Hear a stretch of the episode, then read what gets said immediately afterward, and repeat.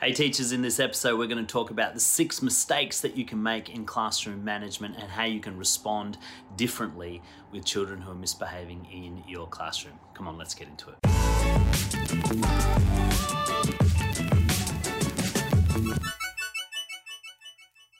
Okay, in this episode, we're going to look at six mistakes that teachers make when managing classroom behavior and what some of the things that you can do differently to get on top of it and to have more positive outcomes. Now, this episode is brought to you by my free uh, behavior management blueprint, which is an ebook and video course that you can download. Just click the link in the description below and uh, let's get into it. All right, so you know, behavior management is a skill that you have to learn, you have to practice. And, and like any skill, uh, sometimes you can develop or you can practice poor habits or uh, poor practices and not even realize that they're having a negative impact on your performance. And so, what I want to do is highlight uh, six common mistakes that I see when I'm working with teachers uh, in the area of behavior management, and what are some of the things that you can do differently to change the tone and the response of the students with you. So, the first one is this is only responding to surface level behavior. What I mean by that is surface level behavior is the stuff that you see all the time. So it might be talking, it might be calling out, it might be back chatting. That's surface level behavior.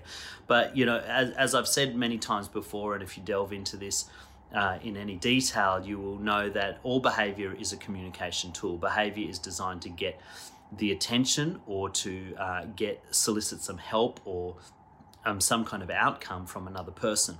And so, if we only ever focus on surface level behavior, the stuff that we see, we don't ever really deal with the motivations or the functions underneath them.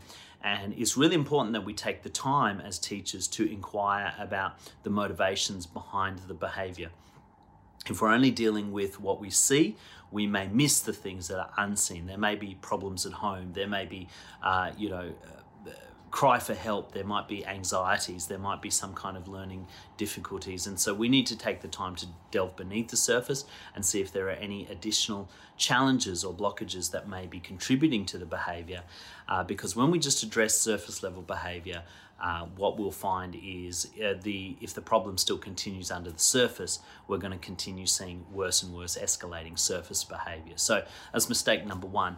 Uh, the second thing is that um, assuming that behavior is malicious and not driven by a lack of academic understanding. And so sometimes we can view behavior as something as they're trying to avoid work. Maybe they're calling out, maybe they're uh, disrupting class members, and we can see that as a, a lack of desire to work. But uh, very often, distracting behaviors can uh, be tied to a lack of understanding academically. And so students will act, either act the clown or they will disengage from their work primarily because the stress of trying to engage in the academic work is causing them anxiety or causing them distress. And so that's a way of them alleviating that stress. It also deflects from uh, the potential perception that they are dumb or that they don't understand. And so, you know, many class clowns are like this. If you've got somebody that clowns around, tells jokes at inopportune times, many times they're trying to deflect from um, the underlying thing that they are having trouble with the work or they don't understand it. So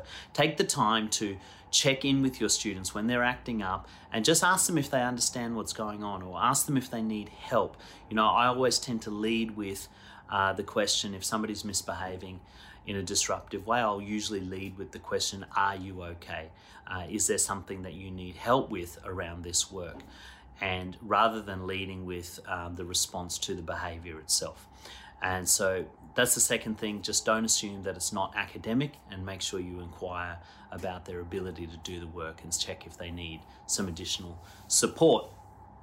Uh, the third mistake that is often made is uh, confronting every tiny little thing. You know, uh, I'm a strict teacher. I I run a pretty tight ship when I'm in the classroom, and most kids will tell you that. But you've got to be able to discern when to let things slide, when to ignore things. That Bill Rogers calls it selective ignoring, uh, where you have to decide whether it's worth confronting in the moment. You may find that there are some behaviors that are not worth confronting for the sake of a bigger outcome. Uh, for example, if you tell a student to put their bag on the port rack and then sit down in their seat, well, they may partially comply. They may sit in their seat but keep their bag with them. So you've got to decide what's more important. Is it more important to keep them in the seat or more important to get full compliance out of them and send them back to uh, the port rack, well, what you may find is them keeping the bag could be a, a couple of different things. They might, uh, one, have you know a nervousness about leaving their property alone because they're scared of it being stolen, or they, you know, um, are protective of their personal property. Some kids can be like that. Uh, the second thing it might be is they might be setting you up to continue their disruption. So they keep their bag because they know that you'll send them back to the port rack, which is invitation for them to uh, continue disrupting and continue being off task. And so you need to decide what's more important getting them in their seat and getting them to work or uh, ensuring 100% compliance. And, you know, I think you could figure out which one's the more important one. So don't jump on everything. Learn how to pick what's important and what you can let go through to the keeper for next time.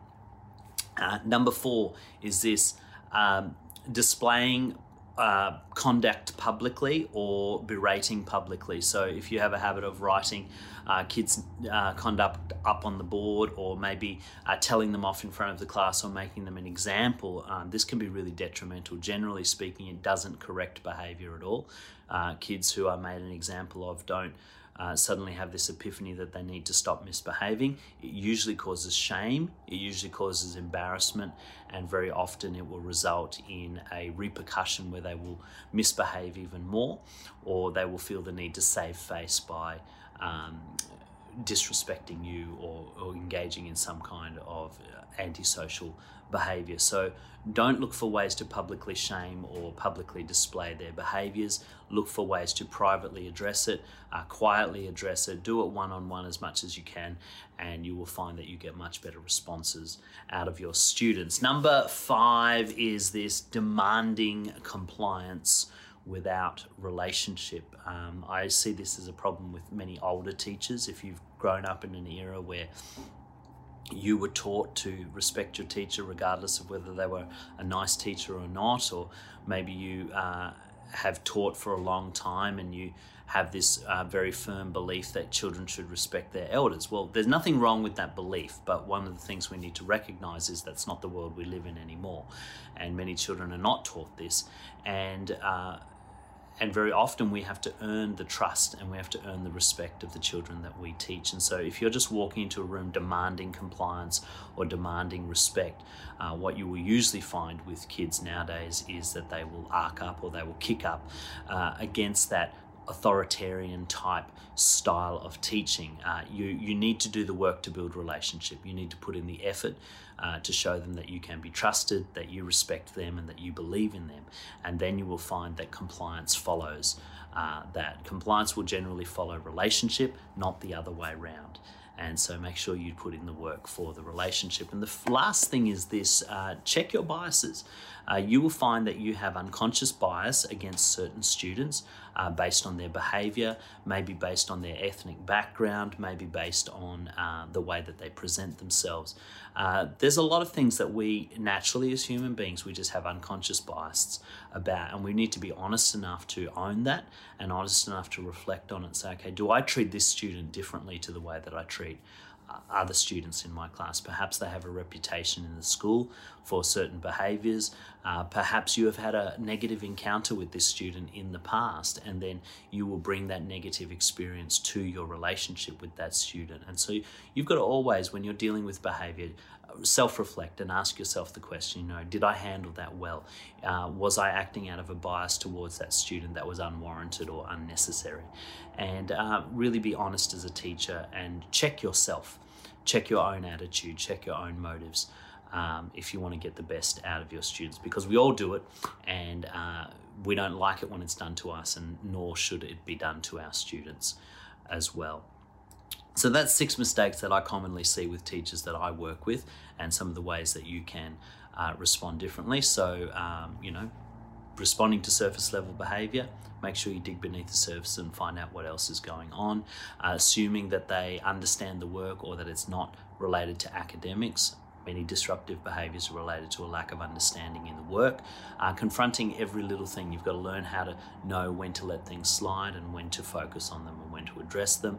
Uh, number four is displaying uh, conduct publicly or addressing misconduct uh, in, a, in a way that makes an example of students. We've got to uh, avoid shaming situations. Number five is demanding compliance without building relationship.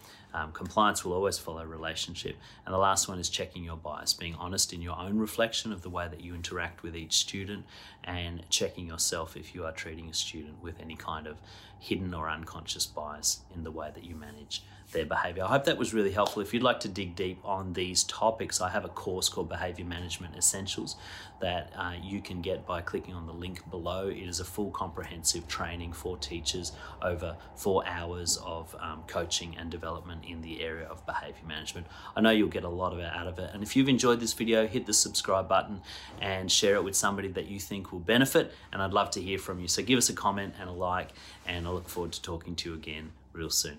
See you later.